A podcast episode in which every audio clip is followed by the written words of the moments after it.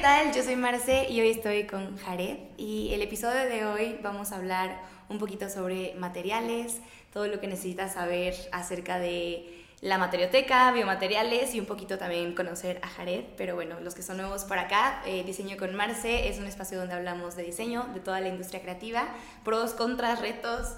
Y, y, bueno, estoy muy feliz de estar hoy con Jared. La verdad es que desde hace muchísimo tiempo que veníamos planeando esto y por muchas cosas no se había dado, pero hoy, hoy ya se pudo y estoy muy feliz. Yo también. Bienvenida. Gracias, muchas gracias. Sí, yo también estoy súper contenta de que se logró esto, porque sí, sí, me, sí me interesa como difundir pues las pasiones, los nuevos caminos del diseño, o como que entiendan los diseñadores o los creativos lo que, todas las posibilidades del diseño.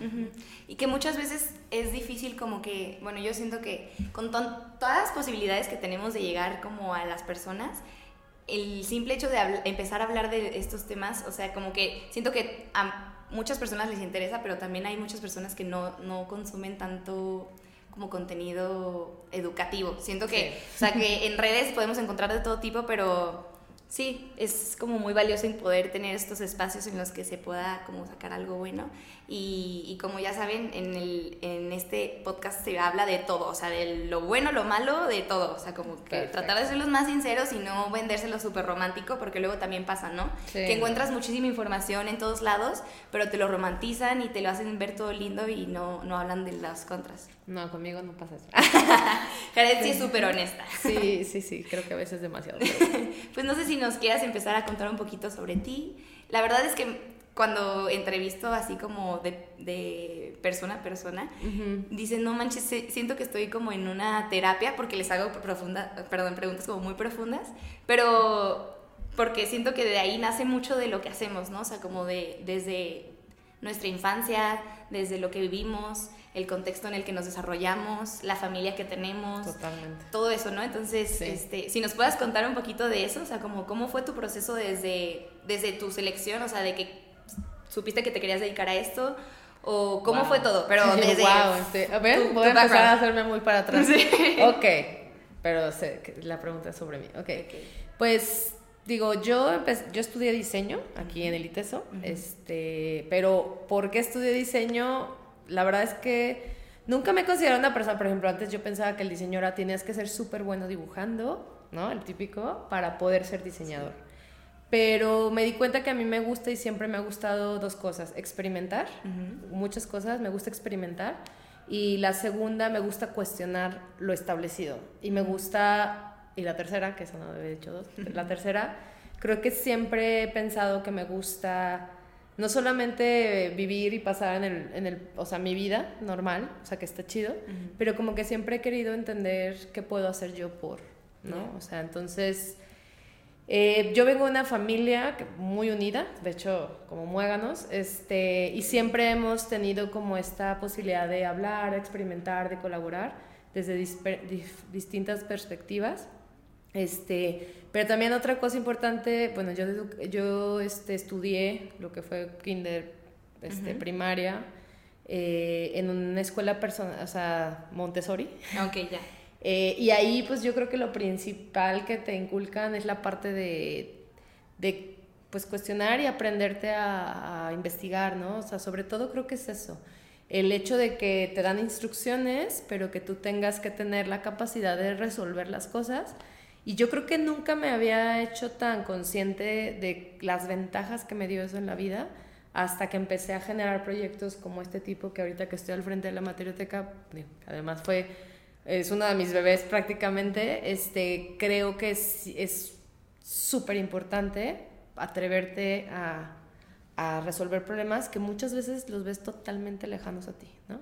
Entonces, desde chiquita fue mucho, la verdad, de contacto con la naturaleza, este, eh, siempre fui una pues, niña creo que muy curiosa, me encantaba, o sea, siempre me acuerdo que no sé por qué me encantaba de que voy a hacer un experimento y echaba un menjurje, lo ponía en papel y se lo ponía a una planta o al pobre de mi hermano, así, antes de no le salió urticaria, pero como que siempre me gustaba mezclar cosas, ¿no? Y además, digo, siempre me gustaba como tratar de resolver cosas, entonces, este todo lo que fueran desde acertijos, rompecabezas, este, cosas así, me encantaba, me encantaba eso.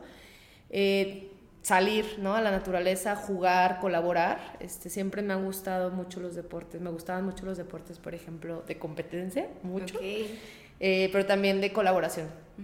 Y creo que toda mi vida, eh, o mi niñez o así, giró en torno a ese, ese, ¿no? Ese, o sea, por un lado también me acuerdo que mi, o sea, mi papá siempre estuvo desde los años 80, yo soy ochentera, este, desde los años 80, o sea, él, ellos empezaban a ver toda la cuestión del reciclaje en la colonia, cuando nadie hablaba de reciclaje, o sea, yo me acuerdo que de chiquita nosotros separábamos los residuos, teníamos composta, o sea, entonces, después un tiempo se perdió, o sea, no existió, pero luego regresó, pero yo tenía como esa conciencia de... Pero en tu casa siempre se siguió haciendo. Sí, pero como que luego ya no sabías a dónde llevar las cosas, así. Y también, por ejemplo, me acuerdo de chiquitos que cada quien tenía un costal y cada quien iba poniendo latas y a cierta temporada íbamos y lo vendíamos, ¿no? Entonces, como que para mí siempre creo que el concepto de que los residuos te podían generar dinero o, o que no era basura, creo que siempre estuvo ahí, ¿no? Por otro lado, de parte de mi mamá, siempre ha sido el estudiar, estudiar, estudiar, leer, informarte, este, experimentar cosas nuevas, ¿no? Y mi papá siempre ha sido como muy familiar, muy hay que colaborar, porque de aquí no se sale solo, o sea, hay que colaborar y, sobre todo algo que me queda mucho los dos es esta parte de cómo puedes hacer algo mejor, no porque tengas, sino porque realmente hay que dejar un mejor planeta, una mejor ciudad, ser un buen ciudadano y, como tienes que ser consciente de que para tener derechos tienes que tener, o sea, como obligaciones o, o también cuál es tu papel, ¿no? Son, de repente hay mucha gente que solo se exige, exige y se queja y se queja, pero ¿y tú qué estás haciendo por hacer algo mejor, ¿no?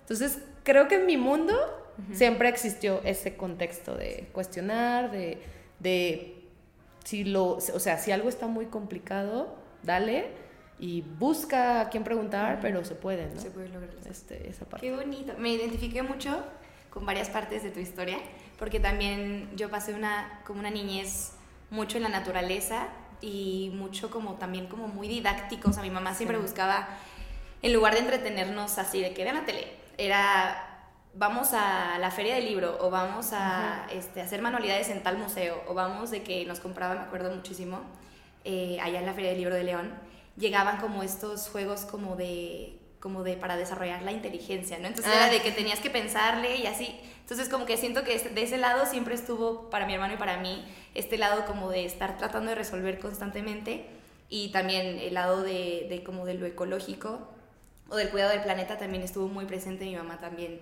siempre hizo composta, teníamos un huertito en la casa.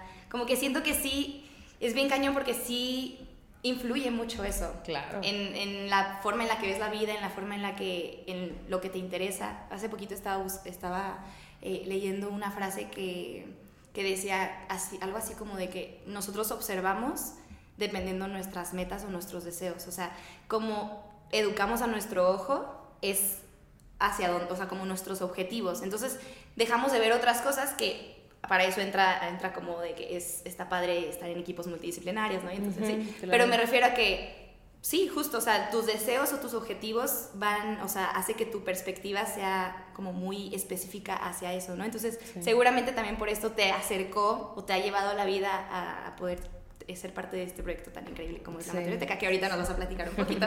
Pero me gustaría que me platicaras un poco de también el proceso de quiero estudiar diseño. ¿Cómo fue? Ok, pues yo creo que cuando estaba en la prepa, este, te digo, como que tenía esta de que, ay, quiero hacer cosas, ¿no? Me gustaba como experimentar y armar.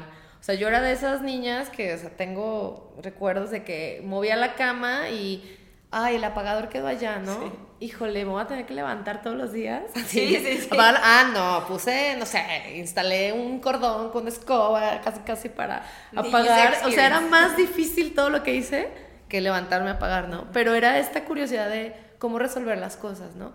Entonces, eh, pues prácticamente yo estaba entre ser maestra, o sea, quería ser educadora de kinder, o sea, de niños, me encantaba porque además una tía tenía un kinder y me invitaba en mis vacaciones a hacer a cuidar ayudarle a cuidarlos. Entonces yo era maestra no desde chiquita y me encantaba hasta mi mamá dice que hacía la escuelita y yo era la que organizaba todo esto de los cursos de verano para mis primos, o sea, prácticamente mis tías me ponían a cuidar a sus hijos y yo según yo estaba haciendo cursos de verano. Este, y también me gustaba mucho lo de leyes. Yo estaba entre esas tres carreras, diseño, leyes y educación, educadora pedagoga. Entonces, algo de repente empecé a hablar con las personas y este y me dijeron, alguien me dijo de leyes en ese momento, pues, hace años. Este, me decía, híjole, o sea, sí, pero está bien pesado también el ambiente, o sea, como, pues es un ambiente muy pesado, este, a qué te quieres dedicar, es como muy intenso todo el mundo este, eh, o te puedes ir a otras áreas más comerciales o así, pero yo tenía como, quería decir, no, es que yo quiero hacer algo, o sea, que trascienda, ¿no? Entonces decía, entonces de repente, ay, yo cuando me, yo me imaginaba que leyes era así, debatir. Ah, sí. Ya la armé. y cuando me decían que todo era todo escrito, dije, bye, leyes, bye, así. Lo descartas. Sí, lo descarté. Y luego ya educador y así, y una, y fíjate, fui con mi tía que tenía la escuela y, y me dijo, si eres diseñadora, si estás entre las dos, si eres diseñadora puedes ser educadora, pero si eres educadora va a ser más difícil que des el salto al diseño.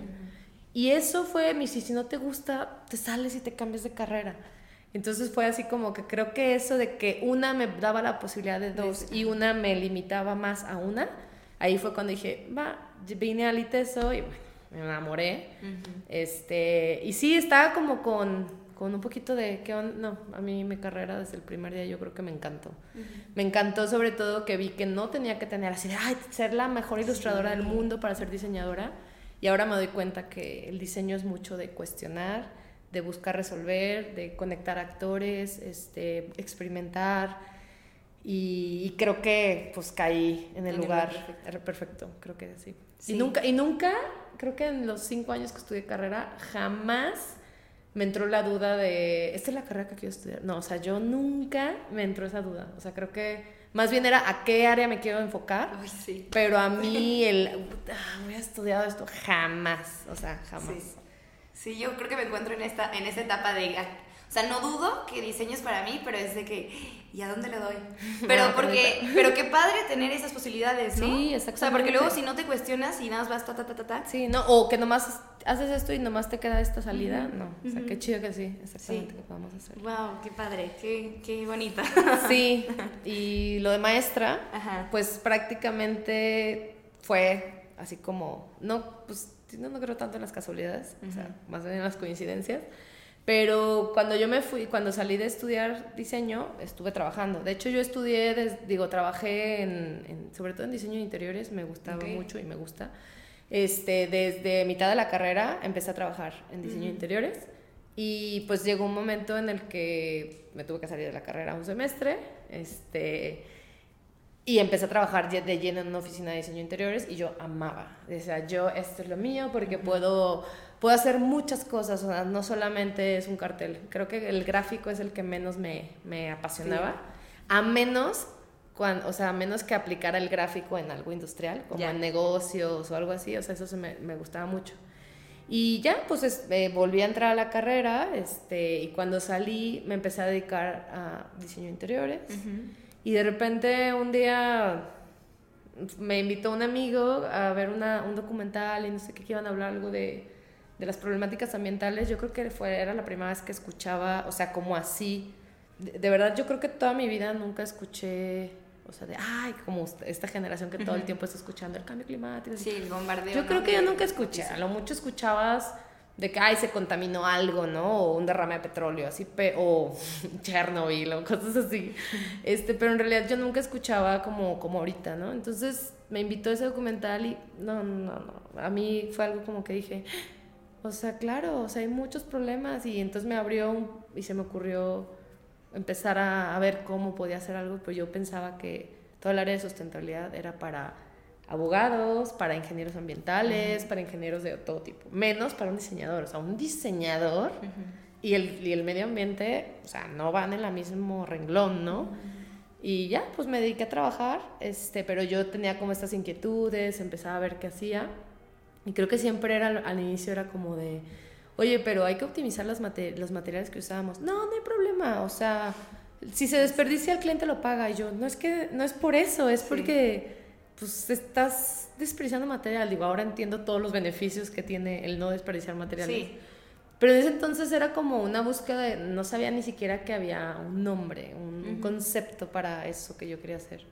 Y ya después de tres años de trabajar, eh, me encuentro con, con este concepto de maestría este, de ecodiseño. Ecodiseño. Ajá. Yo hasta el 2000, antes del 2008 yo nunca había escuchado la palabra ecodiseño.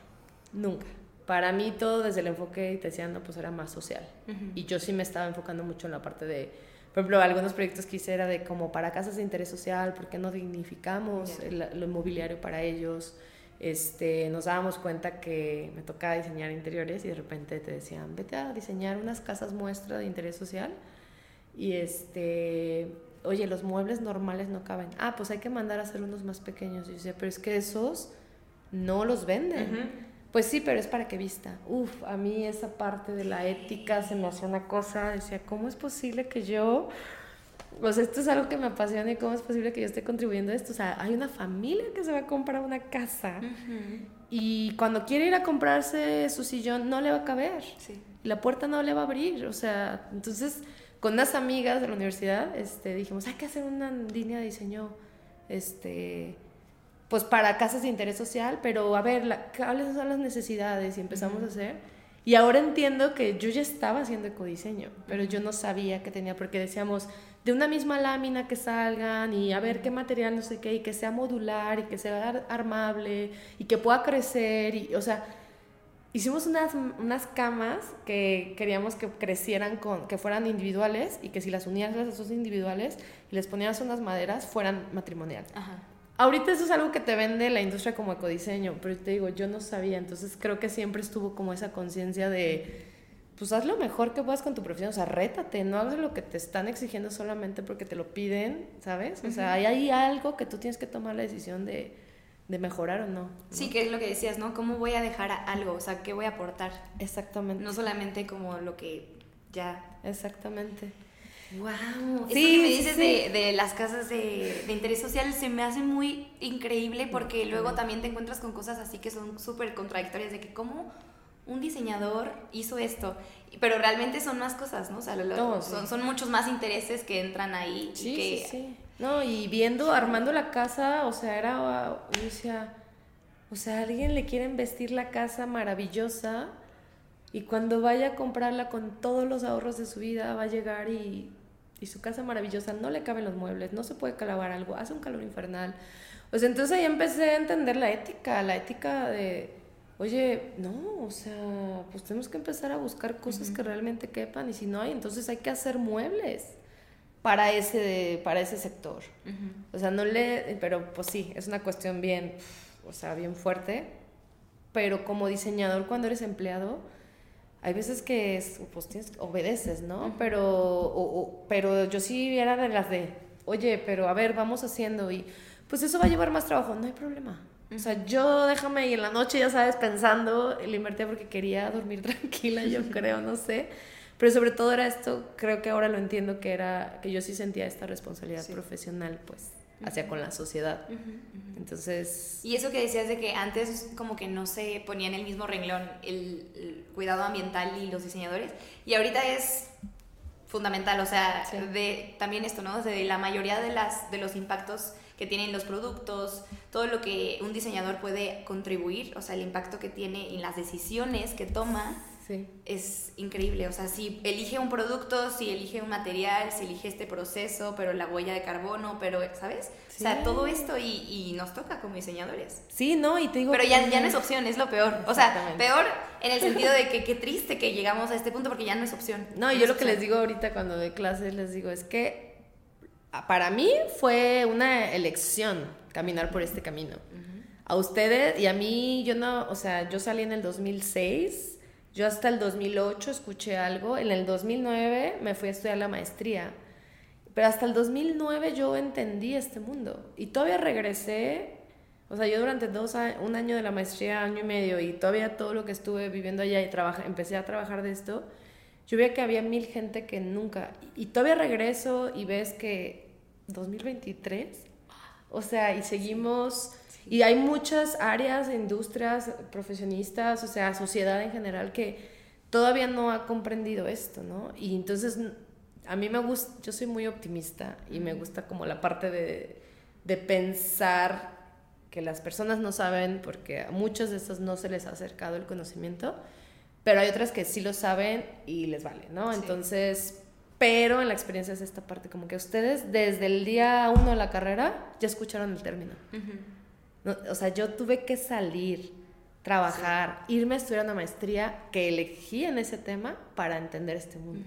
Entonces, ustedes ya están diseñando con demasiadas restricciones que nosotros nunca tuvimos. Sí, totalmente. Retos. Está bien. sí, sí, sí.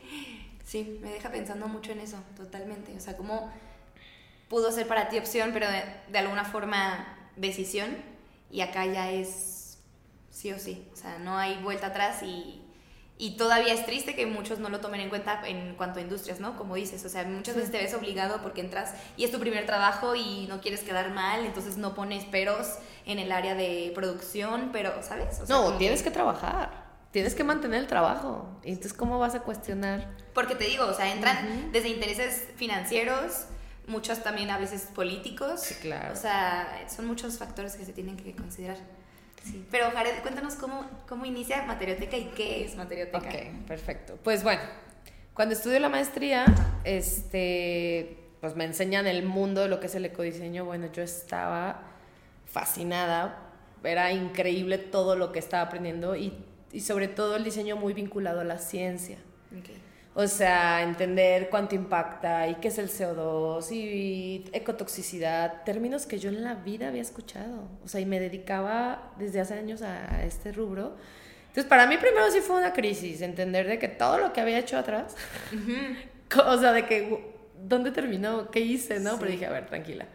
No es borrón ni cuenta nueva, ya pero... estás aquí. Ajá. ajá, ya estoy, entonces, ¿cómo puedo hacer? Entonces, ya que estudié la maestría, todavía me quedé un rato allá, este, ¿En dónde la estudiaste? En, en, la Universidad de Camerino, ah, es Ascoli Piceno, es en el centro de Italia, que era un pueblo, también eso fue para mí, o sea, un, un pueblito entre dos ríos, este, que era una ciudad más vieja que Roma, o sea, tenías toda esta, esta cultura, todo esto, y, y pues sí era como desaceleré mi vida o sea, no sé, así muchísimo. Y los días pasaban más lento, ¿no? Sí, o sea, fue una, un, un, periodo de introspección, de cuestionar todo, mi vida, mi carrera, mis decisiones. Entonces, parte de mi maestría teníamos que elegir un proyecto este, para hacer nuestras prácticas, eh, nuestro servicio y nuestras tesis, ¿no? Tipo como un pap. Ah. Pero bueno.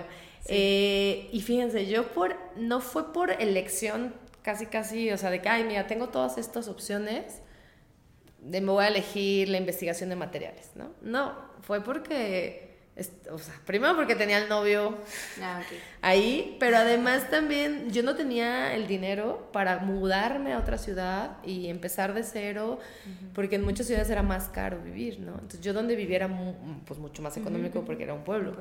Este, si me, otros áreas de trabajo eran en Roma, vete a Milán. Y entonces ahí fue cuando dije, chino, o sea, yo no puedo, o sea, neta no podía. Y entonces las dos opciones que había quedándome ahí era hacer este, investigación de materiales para Matrec. Matrec es una materioteca italiana. Este, era Capellini, fue uno de nuestros profesores.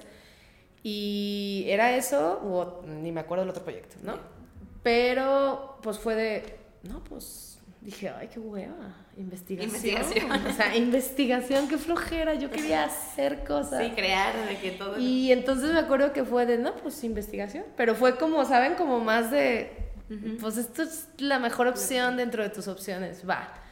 Agárrale el amor y chido. Y empecé y me acuerdo que Capellini llega y me dice, bueno, fíjate, nosotros tenemos esta materioteca, es de materiales reciclados pero queremos empezar a abrir una línea de investigación de las fibras naturales usadas en el diseño. Y yo, ah, o sea, yo creo que dije, pues algodón. y fue así como de, empieza a explicarme todo, etcétera, y me dice, vamos a ir investigando, o sea, tu trabajo es hacer una materioteca de materiales para Matrec, para alimentar a Matrec, pero además tú tienes que decidir qué parte de investigación vas a hacer para tu tesis, ¿no? Entonces yo, ah, ok. Entonces empecé a investigar. poner un pausa? O sea, Materioteca es como una biblioteca de materiales. Sí, perdón. materioteca, para que quede claro es una materioteca de materiales. Digo, una librería de materiales. Ajá.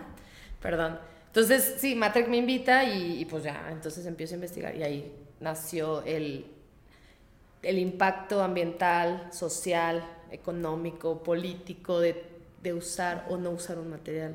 Entonces, cuando empecé a meterme en las fibras naturales, obviamente él me, me, me dijo, pues pues es porque tú como que vienes de un país em, eh, del sur donde hay más materias primas de este tipo, este, hay que ver si hay más, hay, ah, o sea, qué tanto hay. No, pues me enamoré. Entonces cuando llego ya al, al ITESO, este, que también fue algo de que, o sea, casualidad, Luis Flores me invita, me dice, oye, vamos haciendo un pub. Yo llegué en el 2012 a dar clases y en el 2013 abrimos el pub. Entonces en ese periodo me dijo, hay que abrir un pub hay que, de ecodiseño, hay que empezar a hacer algo sustentable con la industria y no sé qué. Y yo, ok.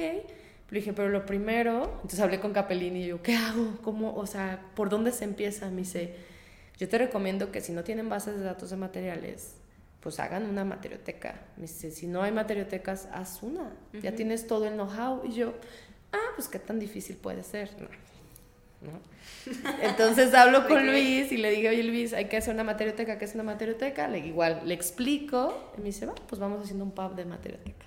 Va.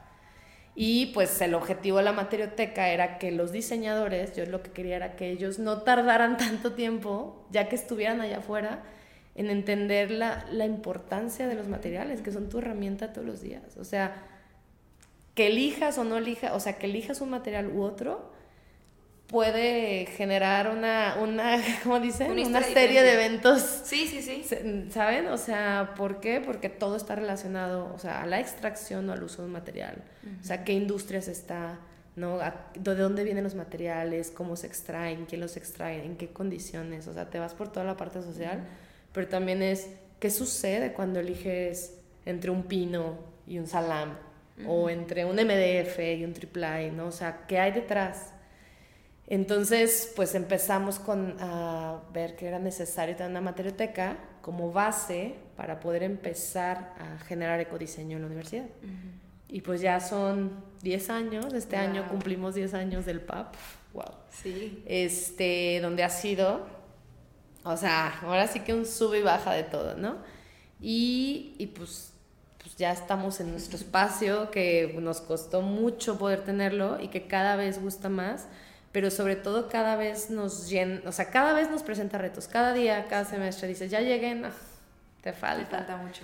Pero lo que más nos ha gustado es que salió de un enfoque de diseño, o sea, yo pensaba en las fibras, pensábamos en hacer ecodiseño, en hacer mobiliario de menor impacto, pero al final la materioteca se ha vuelto un espacio donde vienen ingenieros mecánicos, ingenieros ambientales, civiles, arquitectos, este, han llegado de nanotecnología, ahorita tenemos la primera alumna, bueno, ya habíamos tenido, pero ahorita ya más enfocada en materiales de biotecnología, de química, audiovisuales, o sea, empezó a hacer un proyecto que para todos lados donde veas se puedes hablar de materiales y de sus impactos en su uso o desuso, sí. desde todos los enfoques. Entonces, pues prácticamente Materioteca es un centro, un espacio eh, donde hay un, acervo de materiales de distintos tipos, pero sobre todo empezó a ser un espacio para el desarrollo, ¿no? De cómo queremos que sea la sustentabilidad de nuestro estado, de nuestro, desde una visión creativa, no desde una visión de las, o sea, creativa vinculada a la ciencia, pero no desde un enfoque de ingeniería ambiental o química. Y la verdad es que eso ha sido un reto. O sea, hablar de temas que están más en un área desde este enfoque, pues fue un reto, pero que cada día lo aceptan y, abre más puertas, ¿no? Me gustó eso que dijiste, ¿no? Como más allá de un lugar donde puedes encontrar inmensidad y diversidad de, de, materiales, más bien es como un espacio como de reflexión y de cuestionamiento, o sea. Eso. De hecho, si me dicen, ¿cuántos materiales tienes? Híjole, son esas veces que dices, sí, pero no veas cuántos, ve los materiales, tócalos, ve qué materiales tenemos. O sea, tenemos materiales desde el más básico que puede usar cualquier persona hasta materiales que alguien se le ocurrió porque en su familia se dedican a la extracción de tal cosa, entonces quiere hacer algo con los residuos, ¿no? Entonces, sí, exactamente. ¿Y cómo seleccionan los materiales? Pues los materiales prácticamente ha, sido como un por aquí o por allá, ha sido mucho la experimentación, ¿no? Lo primero que queríamos eran este, materiales eh, que no solamente quisieran ser mostrados, porque si fuera solamente el mostrar materiales, aquí ya estaría lleno desde el día uno, ¿no? Te vas, traes materiales y ya. Lo que queríamos era, si queríamos hacer ecodiseño y lo que hace falta es información de materiales, queríamos hacer una materioteca que te ayude a tener los dos tipos de, de información. Toda la información sensorial, que es tocarlo, verlo, leerlo, probarlo, espero que no, este, pesarlo, o sea, interactuar con él físicamente y por otro lado toda la información técnica. Y pero sobre todo la del desempeño socioambiental del material. O sea, esa historia que nadie te cuenta y que nadie te va a contar si no le rascas. Y que aunque le rasques, hay veces que no, no llegas, ¿no? Entonces, ¿cuál es su impacto al ambiente y su impacto a la sociedad, el, este, la producción de este material?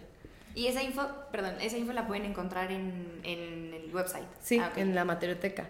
Entonces, por eso fue como, ¿cómo seleccionamos empresas? Pues prácticamente fue, fue pues, que quieran dar información. Okay. Y eso, créeme. Sí, pues. Que es lo más difícil. No a muchos les conviene eso. No, la verdad es que está cambiando mucho la industria. O sea, está cambiando en el sentido en que venimos de de un concepto de industria que es súper reservada, todo es derecho de, intelectual, o sea, todo, todo, todo, patentes, etcétera, a, un, a una exigencia de necesito saber de tus materiales, o sea, qué tienen, cómo están hechos, de dónde vienen, ¿no? Entonces, hay empresas e industrias, sobre todo empresas que dicen, va. Y, y lo, lo irónico es que son empresas más pequeñas las que van iniciando y muchas de ellas son eh, egresados de la universidad o sobre todo tiene algún contacto o es gente más joven. Mm, ya. Sí, o sea, gente, no es la industria que, o sea, ya que lleva años, ¿no? O sea, sí empiezan a ser las empresas que están queriendo hacer algo diferente. Entonces, pues eso ha sido como, así la seleccionamos. Entonces, por un lado que quieran dar información, por otro lado es que quieran, este, ¿cómo se dice? Que sean materiales que se producen en Jalisco o ah, que se venden, o sea, que uno lo puede comprar en Jalisco. Porque nosotros hablábamos de esto, de la, la, importancia de lo local. Entonces yo me puedo traer materiales de todo el mundo, pero tú jamás vas a tener acceso a ellos porque te tienes que traer un embarque gigante. Sí, no, va a pasar. O a lo mejor su aplicación aquí no. Exactamente. Entonces primero que hicimos empezar localmente para conocer la industria y eso la verdad nos ha ayudado mucho a entender qué se produce en Jalisco. O sea, no, hay veces que ni siquiera sabes. ¿Qué materiales se producen en Jalisco? ¿Cómo se producen? Entonces, empezar localmente, pero hacer un modelo que se pueda utilizar en otras áreas, en otros lados, en otros lugares, nada más haciendo estas modificaciones. ¿Y aquí en México hay otras materiotecas? Sí, sí, sí. Hay materiotecas, eh, otras, pero muchas lo que han hecho es, por ejemplo, cuando empezamos con Matrec, porque Matrec nos ayudó a hacer la materioteca al pasarnos como el know-how y más o menos explicando los retos que había eh, vimos otras materiotecas, pero lo que han hecho muchas es importar la misma materioteca entera mm, y traerse materiales, eh, pero no te dan más que lo que te da de información la empresa. Entonces nosotros lo que quisimos es, no, nosotros vamos a generar una propia forma de evaluar los materiales para que la gente entienda lo que es un desempeño ambiental. Eh, entonces, así como la nuestra, que esté haciendo investigación socioambiental, etcétera, no, no conozco, ojalá hubiera muchas. Más bien conozco empresas que se dedican más a la innovación, a materiales innovadores, a materiales o clásicos y ya. Oye, Jared, ¿y como qué, o sea, qué futuro sería el ideal para ti de la materioteca? O sea, ¿cómo, cómo te, la, te la imaginas? Yo me imagino que sea un espacio donde primero todos esos carros estén llenos de materiales, pero que estén llenos de materiales de empresas que realmente quieran ser parte de esta forma de diseñar diferente que es informada, ¿no? Es irresponsable. Porque una cosa es saber y otra cosa es ser responsable. Entonces creo que estas dos cosas son bien importantes. Entonces sí me imagino un espacio donde tengamos ya más materiales, donde tú puedas realmente elegir materiales conociendo por qué estás seleccionando estos materiales, eh, qué impactos van a tener y cuáles tienes que luego trabajar en ellos y reducirlos. Pero ya quiero hacer ecodiseño, que hace 10 años queríamos hacer ecodiseño. Seguimos en materiales. Y me lo imagino también como un centro de, de pues sí, de consultorías para las mismas empresas que hacen materiales, poderles ayudar a cómo mejorarlos, pero también para eh, empresas que hacen productos. O sea, a nosotros ya nos gustaría, sal, o sea, materiales y llegar a los productos. Por ejemplo, diseñadores que quieran hacer algún proyecto, que puedan venir aquí y saber qué materiales elegir, por qué y la otra, que a mí es la que más me apasiona desde hace unos años, es desarrollar materiales. Con otra visión, sí. ¿no? ¿Y alguien externo que quiera eh, entrar, o sea, que no sea parte de la comunidad eh, ITESO, puede venir a visitar Materioteca? Sí, claro, ah, digo, tenemos las restricciones de, o sea, pues los controles de, acceso a la universidad, entonces solamente en, por Instagram. Ah, ok, se hace como en la eh, cita. por Instagram o por correo electrónico, nos escriben este, y les decimos cuándo, ¿no? Lunes y jueves de 11 a 2 generalmente estamos aquí y en redes sociales publicamos cada semestre nuestros, nuestro horario porque lo hacen con los alumnos, o sea, los mismos alumnos son los que. Súper. ¿Y cómo te encuentran en redes sociales, Como Materiotequites. Materiotequites. Instagram, LinkedIn, YouTube, Facebook. Pero el que más usamos es Instagram. Ok. Qué gusto tenerte en este capítulo, este episodio. Nos faltaron muchísimas más cosas que platicar, la verdad, pero pues muchas gracias por hacerte este espacio y platicarnos de este proyecto que es increíble y a mí me encanta y, ya moría por tenerlo en, diseño con Marcel. Gracias. de nada, muchas gracias y esperamos siguientes episodios. Sí. Bye.